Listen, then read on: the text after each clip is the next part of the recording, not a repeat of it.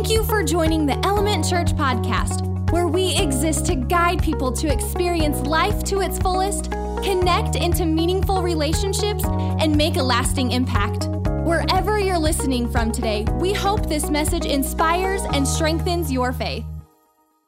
Well, I am a fixer by nature, a problem solver. Not sure if you're like that or not. Like, I believe in the vanilla ice theology. If you got a problem, yo, I'll solve it. I know way many lyrics of that song still in my life. Uh, and yes, I did just start my sermon with a vanilla ice reference. If you don't know who vanilla ice is, just YouTube him. Uh, if you don't know what YouTube is, ask a junior higher while they're looking at vanilla ice on YouTube. They'll show you. Uh, but I digress. I'm a fixer by nature, I'm a problem uh, solver and, and what uh, this has caused conflict in my life, even in my marriage.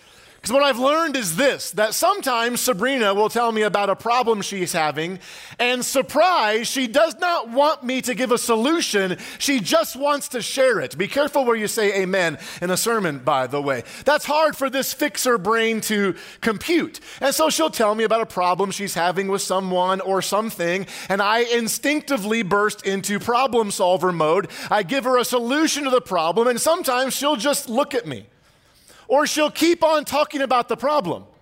In my mind, I'm thinking, First of all, why didn't you say thank you for the obviously brilliant solution I just gave to your problem? And second of all, I gave you a solution. Why are you still talking about the problem? But even a bigger hit to my ego is, is this that really, most of the time, I can't solve the problem. I don't have the solution. And here's why I bring up being a problem solver, giving solutions today. Because so often in life, in our humanity, we really do struggle to relate to and to serve people who are going through suffering because we think we need to offer a solution. We need to give an answer for their suffering. And if we can't give an answer or provide a solution, then we believe we don't have anything to offer. But that's not true. And today, as we continue our sermon series called When God Disappears, I want to talk about how we can serve those who are going through suffering in life. If you don't know who I am, by the way, I'm not nearly as cool as Vanilla Ice, but I am the lead pastor here. My name is, is Jeff Manis, and I'm so glad uh, that all of you are here with us on this Father's Day. So happy Father's Day uh, to all of the dads out there. I also know, though, that there might be some people uh, you've lost a father, or maybe as a dad, you've lost uh, a child, uh, or maybe you didn't have a good dad in your life growing up. He wasn't present for you. And so while uh, Father's Day is a day day of celebration and honoring our dads. It's also a day of grief uh, um, and sadness for some. Just want to acknowledge that, let you know we're standing with you, we love you, and we're praying for you uh, on this day that can be difficult for some people. I also wanted to give a quick update, a plug for our next outreach event, uh, which we are giving away free gas. There is a dad joke waiting to happen that I will leave alone right there. Uh, but coming up on Saturday, July 17th from 10 a.m. to 12 p.m., uh, we will be serving people by pumping gas, washing windshields, directing traffic, and be, through, through your generosity as a congregation, we as a church are paying for all the gas that will be pumped as well. We've done gas buy downs in the past where we have paid down the price of gas by a dollar a gallon gallon for a few hours, uh, but this time we are paying for the entire amount of gas, no matter what uh, gas costs on that day. This is a great way for us to uh, really live out our vision and for all of you to connect with the vision. Uh, we exist here to guide people to experience life to its fullest, connect into meaningful relationships, and make a lasting impact. And this is going to make a lasting impact as we serve people, leading the way in generosity in their life. We need about 50 people uh, to serve for this event. I'm not sure where we are on signups right now, uh, but to sign up, just go to our website, elementchurch.life, click on signups at the top, uh, or you can go to the Next Steps wall here in the lobby if you're here in person, and you can sign up there um, as well. Okay, how about this for a transition back? If someone needs gas, the solution to their problem is easy. You just get them some, some gas. But when someone is suffering, truly suffering.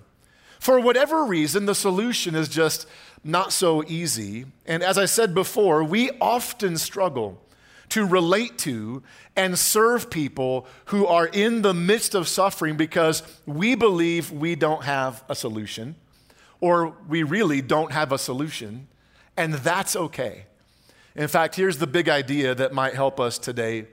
What the sufferer needs is not a solution to their suffering, but someone to serve them through it. Like what the sufferer needs is not always a solution. There sometimes might be a solution coming. But in the moment of suffering, a solution's not always what they need. It's someone that can serve them through it. And when I say serve them, I'm not talking about showing up at their house unannounced and cooking or cleaning for them or, or whatever it is. If someone asks you to do that for them and they are, are suffering, by all means, uh, you can do that. But, but our serving that we need to be focused on is much deeper than even those practical level things. So here's the big question I feel like we have to answer today How should we serve those who are suffering? If serving is the, the point, how should we serve those who are suffering. I've shared my Father's Day mug with you before, uh, but my daughter Michaela got this for me a few years ago. I'm very thankful that she has uh, ad- adopted my love for coffee and my love for dad jokes. Uh, the mug says this Dad, you've always been like a father to me. Thanks, Michaela. The main scripture is uh, Job 2 11 all the way through Job 31, chapter 40. But don't panic. We're not going to read all those verses, only some select ones. We will be covering kind of the scope of what happens uh, in Job's life in those chapters. If you don't own a Bible, as always, you can download one. Uh, they're free, called YouVersion on any, any app store. Um, a great church in Oklahoma provides that resource. Or if you're here in person and you want an actual hard copy, ask for one at guest services. We'll get you one before you go. If you've missed either of the first two sermons in the series, I would really encourage you to go back and watch or listen to those as we're kind of building uh, the, a foundation as we go. Just for a little recap of Job's life, remember, Job lost all of his possessions, and he was the richest man in the entire region, we're told. He lost all 10 of his children, all 10 of his kids died in one day, and then he lost his health. In chapter 2, God allowed Satan to strike Job with boils from head to toe. Yet, in the midst of, of all of this suffering, Job not only maintained his integrity, his hope, and his trust in God, but he praised God in the midst of it. We looked at that last week. Now, I know that for some people, the thought of, of trusting God and especially praising God in the midst of suffering is hard to hear. One of the reasons many people, maybe you, uh, don't believe in God is because of those times in life where it feels like God has disappeared. And first of all, in those moments, I, I, I get it. I completely understand, even as a pastor, why you might not believe in God because He allowed certain things into your life. And I, I hope you know that we love you in your unbelief. And even more important than that, I hope you know that God loves you, even in your unbelief. Amen, Christians in the room? He loves you in that. And it, it might feel like God has disappeared, but friends, He hasn't. He's not disappeared. He is right there with you in the midst of it. In fact, one of the most common promises we see all through Scripture from God is this I am with you I'm with you in the midst of your suffering. Second of all, one of the awesome parts about this message today is you don't have to believe in God in order to serve someone who is suffering in the way that I'm suggesting today. This is just good advice, no matter your belief in God or or not. So before we dive into the scripture, let's pause and I just want to it's a heavy subject we're looking at in this series. I want to ask God for for his help. Father in heaven, um, Thank you, first of all, for your presence. And e- even when we don't feel it, We know that you're there. You are close to the brokenhearted. So, Lord, for all of us today, would you just be near to our hearts as we, as we read through Scripture and, and talk about how we can serve those who are suffering? Lord, some of us in the room uh, aren't going through suffering, but others of us are. And so, however, you got to speak to, to each of us individually, would you please do that? And Lord, once again, I acknowledge that my words are empty and useless without your Spirit's anointing upon them. And so we just ask, God, for your anointing for your authority and for your power to be in this place. In Jesus' name, amen. Job 2, starting in verse 11, says this when three of Job's friends heard of the tragedy he had suffered, they got together and traveled from their homes to comfort and console him. Their names were Eliphaz the Temanite, Bildad the Shuhite, and Zophar the Naamathite. If you're expecting a son, great names to throw out there. Uh, when, when they saw Job from a distance, they scarcely recognized him. Wailing loudly, they tore their robes and threw dust into the air over their heads to show their grief. Then they sat on the ground with him for seven days and nights. No one said a word to Job, for they saw that his suffering was too great for words. Remember, the, what the sufferer needs is not a solution to their suffering but someone to serve them through it. So, how should we serve those who are suffering? We're going to see some bad examples from Job's friends here in a bit, but they got this one right. They started good. The first thing we got to do to serve those who are suffering is this number one, be present. Just simply be present, be with them in their suffering. Philip Yancey, in his book, Where is God When It Hurts, which is one of the books we're recommending as a resource, uh, they're available in the Element Store or on Amazon, a couple of books that we're recommending. He said this, found this interesting. Jewish people practice a custom called Shiva after a death in the community. For eight days, friends, neighbors, and relatives practically take over the house of the mourning person, bringing their own fruit crates to sit on. The grieving person who desires tranquility or privacy may find the presence of so many guests irritating, but the message comes through loudly We will not leave you alone. We will bear this pain with you. Fear, which thrives on loneliness, wilts away. Isn't that beautiful? The four most powerful words that I think any human being can hear in the midst of their difficult time is this I am with you. Or, or three words I am here. And sometimes this isn't even a proximity thing, it's just a principle thing in life, especially in the digital age where we can now connect with people without having to be in physical proximity. Like, I can't tell you how many times in my own life I've reached out to my friend Todd here at the church. Uh, outside of my own family, Todd's the person I'm closest to in life. And so many times I'll be facing some kind of difficulty in my, in my life. Nothing like Job faced for sure, nothing like many of you are, are facing now, but but suffering nonetheless. And almost every time I reach out to him via a text, I don't get a solution in return. I get a statement in return. And the statement is just this I'm with you. I'm, I'm with you. And I know that he is. Uh, I know he's standing with me as my friend in my problem and, and pain. And I try to do the same for, for him as well. And I know that if he could fix the problem I was facing, he would. But we both know that most of the time there isn't a solution to what we're going through. So he just says what needs to be said I'm with you. I'm with you.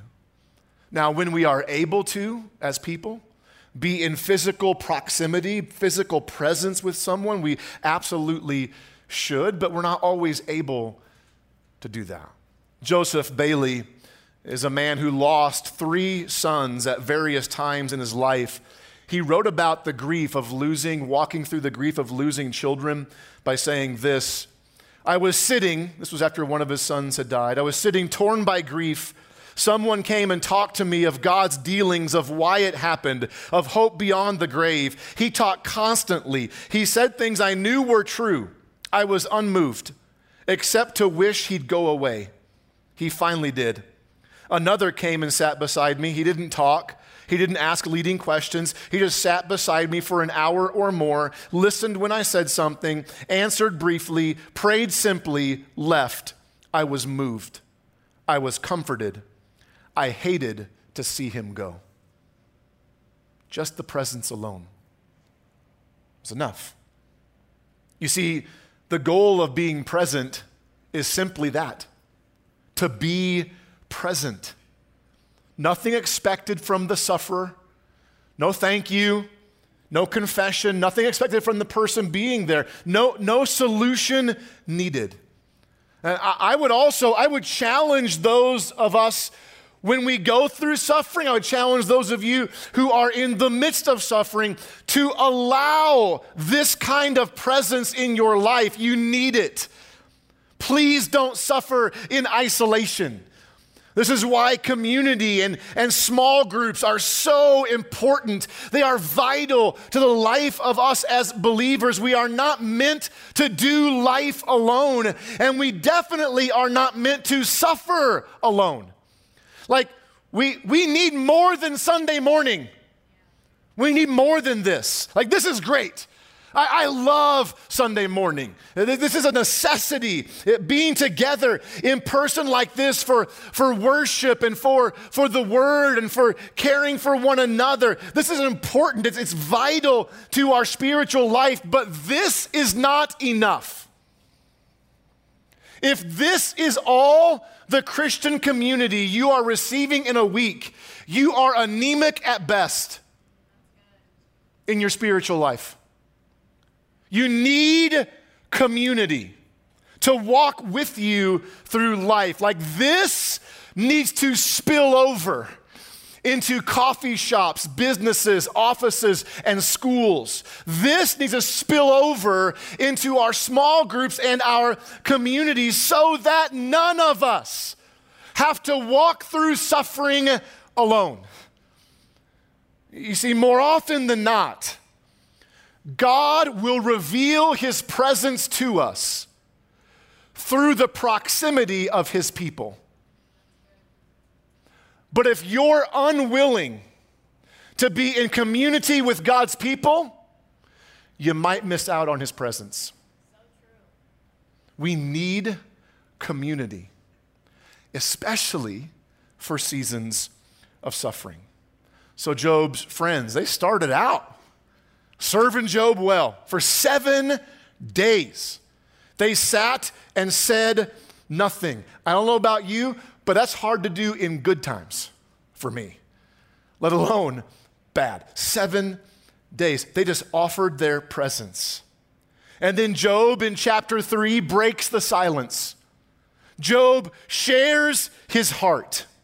He, he grieves in front of his friends. He reveals his, his innermost parts to them his hurt, his pain, his suffering, his anger, his questions, his doubts. He, he bares his soul to, to his friends. He cries out about his condition.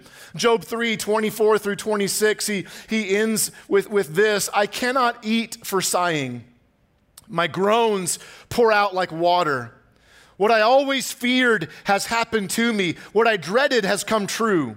I have no peace, no quietness. I have no rest. Only trouble comes. Ever been there before? Some of you have. And I don't think, after Job bared his soul to his friends, I don't think he expected what happened next. He didn't ask for a response from them. He didn't pose any questions for them to answer. Yes, he posed questions in his, in his crying out, but he wasn't looking for an answer for them, from them. He just needed to get some things off of his chest. And how did his friends respond? How would they serve him now? Well, Job cries out, and Job 4 1 and 2, Eliphaz, his friend, responds. Then Eliphaz the Temanite replied to Job, Will you be patient? Like, let this sink in. Will you be patient and let me say a word? For who could keep from speaking out? And for the next 27 chapters through chapter 31, Job's friends stop being present and start losing their patience with Job. Remember, what the sufferer needs is not a solution to their suffering. They need someone to serve them as they walk through it. So, how should we serve those who are suffering? Just be present. I am with you. Second thing I think we, we learn now negatively from Job's friends is this we need to be patient. We got to be patient. Again, for 27 chapters, all the way through chapter 31, some of the chapters Job is responding. So it's not all his friends, but they stop being present and start offering solutions. They, they start giving Job reasons why he's probably suffering. And some of the things they said were true. Like you read what they said, if you, I would encourage you to read all of it when you, when you have time on your own. Some of the things they said were true. They were, they were true statements, but they weren't helpful. There's a difference, right? Like you can say something true without being helpful. We teach our children that, don't we? So, Timothy Keller, in his book that we recommend in the store, he said this Job's friends say many things about God that are true in the abstract. They say, in the end, all evil will be judged, and God is pleased with the righteous, and God is not unjust or unfair, and we can't understand God's ways. They are beyond our puny minds. Yes, all true statements, and yet Job calls them miserable comforters in Job 16, verse 2. And in the end, if you go to chapter 42, God condemns the friends for how they respond to Job. Why? They gave true statements but applied these truths inappropriately. Sometimes you might have the true thing to say, but should keep your mouth shut, especially when we're talking to those who are suffering, which is why we must be patient with the sufferer. What we have to say might be true, but unhelpful. Old Testament theologian Francis Andersen said, True words can be thin medicine for those in the depths of suffering. True words can be thin medicine. So, Job's friends, they, they did say some true things, but they said some not so true things and not helpful things as well, which can be even more damaging when we start unleashing untrue things to people in suffering. I'll give three examples, one from each of the friends uh, in these chapters. Job 4, verse 8, Eliphaz said this My experience shows that those who plant trouble and cultivate evil will harvest the same. So, in other words, Job, you did something to earn that. That's more of a karma theology, by the way, than a Christian one. Uh, Bildad said this, Job 8 4, Your children must have sinned against God, so their punishment was well deserved. That would get you punched in my home. I ain't lying. Like, can you imagine saying that to someone whose child died? They deserved it. Job 11, verse 6, Zophar said this Listen, God is doubtless punishing you far less than you deserve. Worse things should have happened to you, Job. They threw the book at him for 26 chapters. They said horrible things about Job, horrible things about God. They lost their patience and couldn't keep from speaking. And I know that brings up questions, at least for it does for me and maybe for you. Okay, you might ask, well, how long should we be patient with those who are, are suffering? And the answer, as long as we have to. As long as we have to. We're patient with those who are suffering. And instead of looking at some things that I think we should say, I'm going to give us some things we shouldn't say. These are things that I commonly hear. I've used some of them myself in my own life, and I'm trying not to. But these are common things we say, even in Christianity, especially in Christianity, that some of them might even be true in part, but not helpful in the moment. So here's some things we shouldn't say. The first one is this Shouldn't you be over this by now? It's time to move on. Not helpful to someone who's suffering. Sure, we, we don't want to see people, you know, waste away in isolation, refusing help in their life, but, but the pain, the grief, the suffering that some things in life cause may never go away.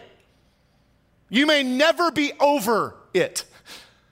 Jeremiah the prophet in the Old Testament actually says this. Lamentations 3, verse 20. I read this last week, uh, using it differently for last week's sermon.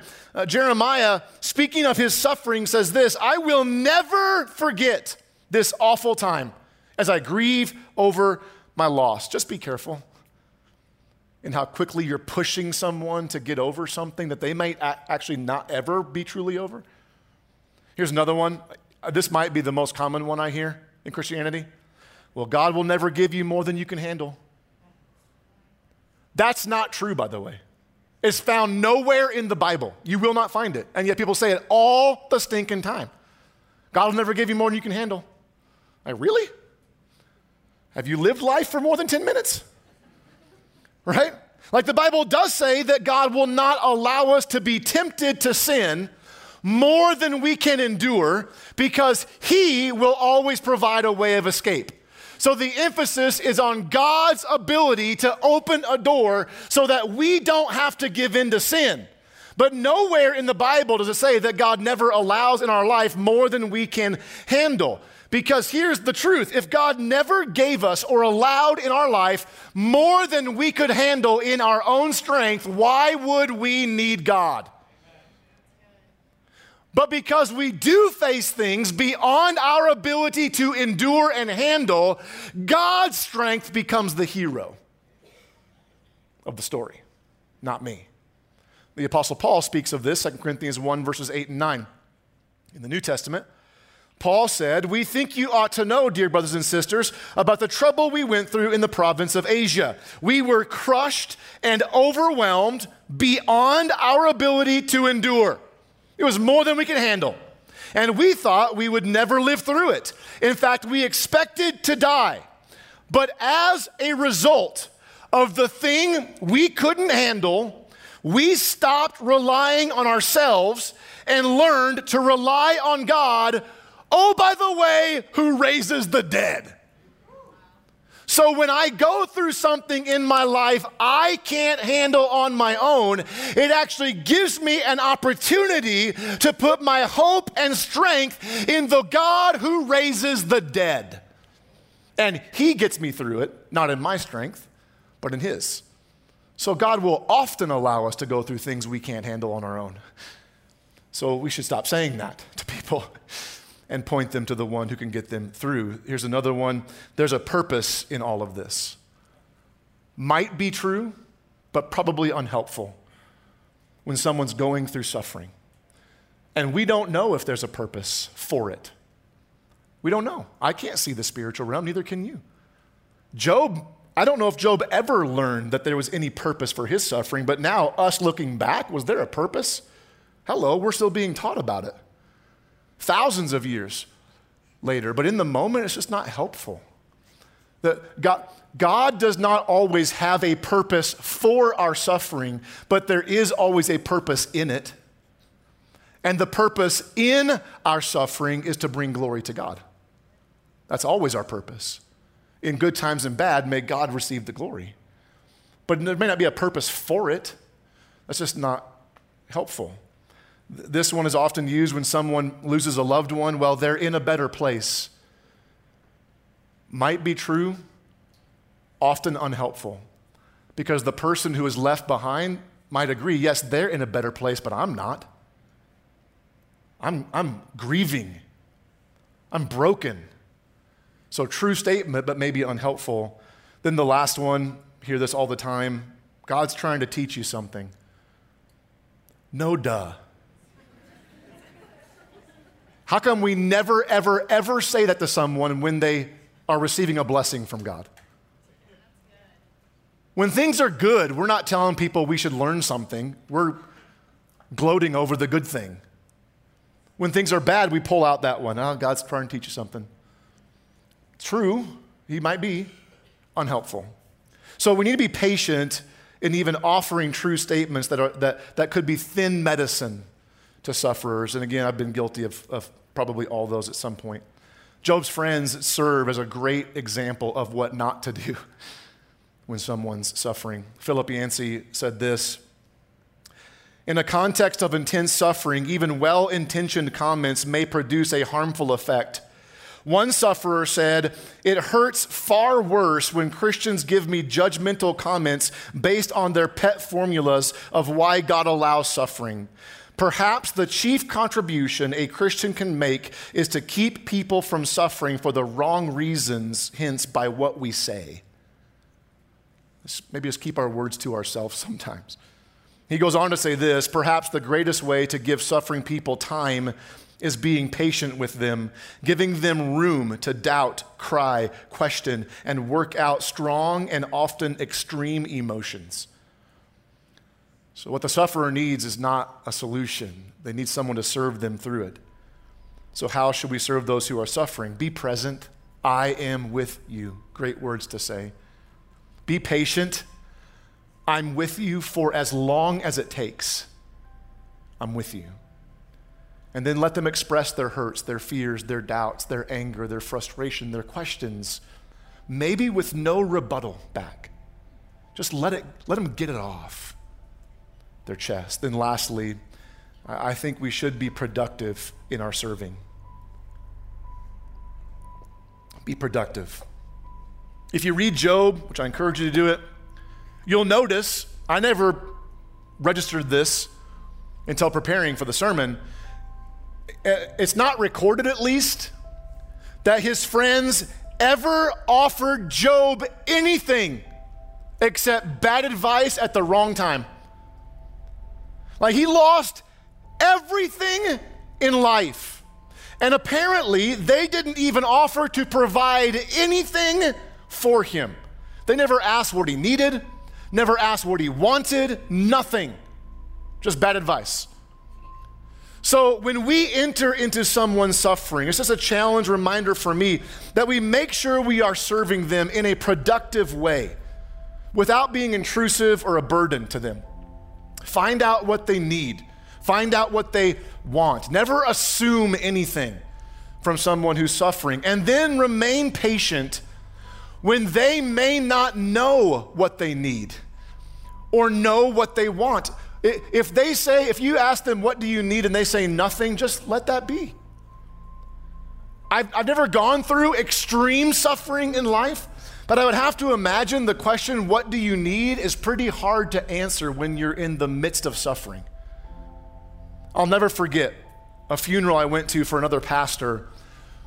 His death was completely unexpected, a shock to everyone who knew him. At his funeral, his son, who was also a pastor, spoke from the pulpit at the funeral. He and his dad were tight, they were very close, and he was broken. He was suffering. He was overwhelmed with grief. And from the pulpit of the, the church where his dad pastored, through his sobbing, he said, People keep asking me, what do I want? What do I, what do I need? And almost in, in anger and frustration, you, you could feel the, the grief, the sorrow, the hurt the pain. In a loud voice, slamming his hand on the pulpit, he cried out, I need my dad back. It, it wrecked me. It's forever etched in my brain. All he knew he needed was his dad. And ain't nobody was bringing him back. So be patient. When, when you ask the sufferer, What do you need? you might get a response like that. And that's okay. Let him say it. And just say, I'm with you. As long as you need, I'm, I'm with you. Most often, the sufferer has people in life who know what they need. They're, they're providing it for him or finding people to do it. What I've found is often just a card with the words, I'm sorry, I'm praying for you, and I'm with you, is enough. Oftentimes it's enough. Sure, there are some practical things that could be done for someone, and when it's appropriate, for sure, do it. But really, it's not about how you care for someone who's suffering, it's that you care for the person who's suffering. Philip Yancey, last thing I'll share from his book, said this Pain is the very mechanism that forces me to stop what I'm doing and pay attention to the hurting member. It makes me stop playing basketball if I sprain my ankle, change my shoes if they're too tight, go to the doctor if my stomach keeps hurting. In short, the healthiest body is the one that feels the pain of its weakest parts. In the same way, we, members of Christ's body, the church, should learn to attend to the pains of the rest of the body. In so doing, we become an incarnation of Christ's risen body. That awesome? So, we're going to do that today. If you're here and you are someone who's in the midst of suffering of any kind, you're hurting. And please don't let the devil get his lies rooted into your heart that this moment's not for you because your suffering's not as bad as someone else's. If you're going through suffering, I just want to symbolically, as a church, say we're with you and pray for you. But I'm going to ask you to do something to stand out.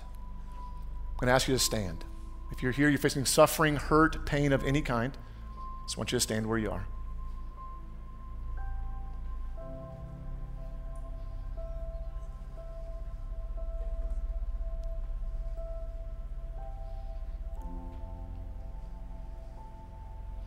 If you're unable to stand and you want to lift your hand up in recognition, you can do that too. See you. I'm sorry. Sorry. I'm with you for as long as it takes. And I'm praying for you. And here's what we're going to do I know it's often very hard for the sufferer to be the one standing. So we're going to stand for you. So if you're seated, I want you to stand. If you're standing, I want you to sit, and we're going to stand for you. If you're standing, if you're suffering, I want you to go ahead and sit back down if you're the one that was suffering. Everybody else is going to stand up. And by standing with our brothers and sisters, we are saying to every seated member of the body, we are with you. Amen, church? We're with you. As long as it takes, we're with you. So I want to pray for you. If you're around somebody who's seated and can stretch out a hand towards them to pray and you're comfortable doing that, please do that. If you know them and are willing to put a hand on them, I would ask you to do that. Um, but if you don't know them, I would just caution you on doing that as well. Lord, let's, let's pray. Lord, I just come before you in the name of Jesus. My heart grieves for those who are hurting.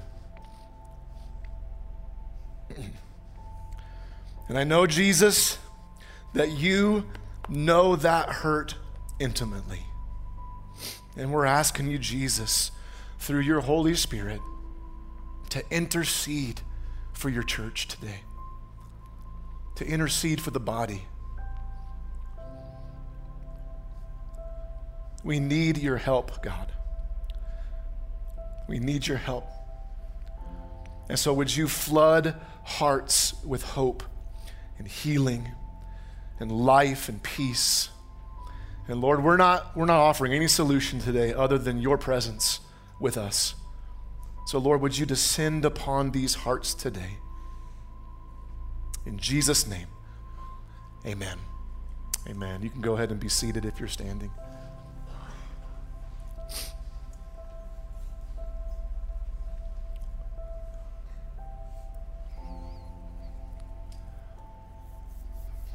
I wish there was a pill that took hurt away. But there's not. So, as a pastor, as a friend, as a family member, all I can offer, I'm with you. I'm with you. And more than that, our God, Emmanuel, He is with us.